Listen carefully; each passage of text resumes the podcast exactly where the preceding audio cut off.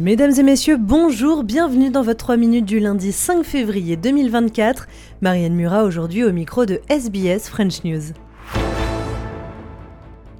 Peine de mort avec sursis, c'est la condamnation de Yang En-jun. L'écrivain australien a été arrêté en Chine il y a 5 ans pour espionnage et son procès s'est tenu à huis clos en mai 2021. La publication du verdict ayant été reportée 8 fois depuis. Yang En-jun, activiste pro-démocratie qui tenait un blog, travaillait à New York jusqu'à son arrestation à l'aéroport de la ville chinoise de Guangzhou en 2019. Penny Wong, ministre australienne des Affaires étrangères, se dit consternée par cette décision de justice. The Australian Government is appalled at this outcome. We will be communicating our response in the strongest terms.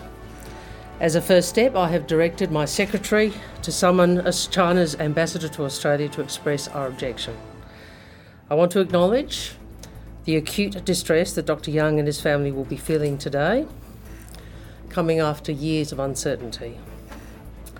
My thoughts the Prime Minister's thoughts, and I think all Australians' thoughts, are with them. Les incendies meurtriers au Chili ont fait une centaine de morts, bilan toujours provisoire selon le président Gabriel Boric. Les feux ravagent le centre et le sud du pays. Ce sont des dizaines de milliers d'hectares de forêt qui sont réduits en cendres depuis 4 jours. En plus des pertes humaines, entre 3000 et 6000 maisons ont été endommagées ou détruites. C'est la plus grande tragédie que nous ayons connue depuis le tremblement de terre de 2010, a déclaré le président chilien.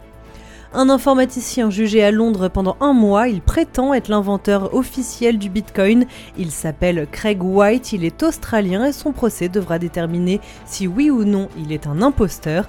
Les précisions de Sarah Meney à Londres pour Radio France Internationale.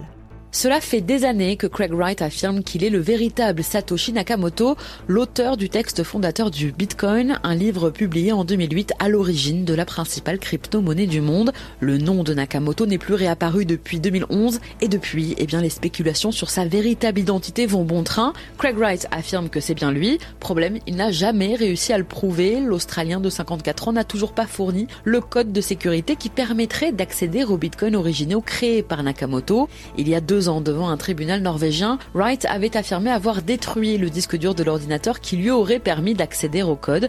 Alors aujourd'hui, une organisation qui compte notamment parmi ses membres la bourse de crypto-monnaie Coinbase demande à la Haute Cour de Londres de statuer. L'objectif de cette action en justice, soutenue notamment par des pontes de la Silicon Valley comme Mark Zuckerberg ou Jack Dorsey, le cofondateur de Twitter, eh bien empêcher Craig Wright de taxer ceux qui cherchent à développer des projets liés au Bitcoin. Aujourd'hui, la valeur totale du marché de cette crypto-monnaie à environ 768 milliards d'euros. Et enfin, on termine avec les Grammy Awards. Taylor Swift remporte l'album de l'année pour la quatrième fois, c'est un record. Elle dépasse ainsi Frank Sinatra ou encore Stevie Wonder, qui n'ont remporté ce sacre que trois fois chacun. Voilà messieurs dames pour votre 3 minutes de ce lundi 5 février. Merci de l'avoir suivi. On se retrouve après-demain mercredi pour un nouveau bulletin présenté par Audrey Burger. Passez une excellente journée.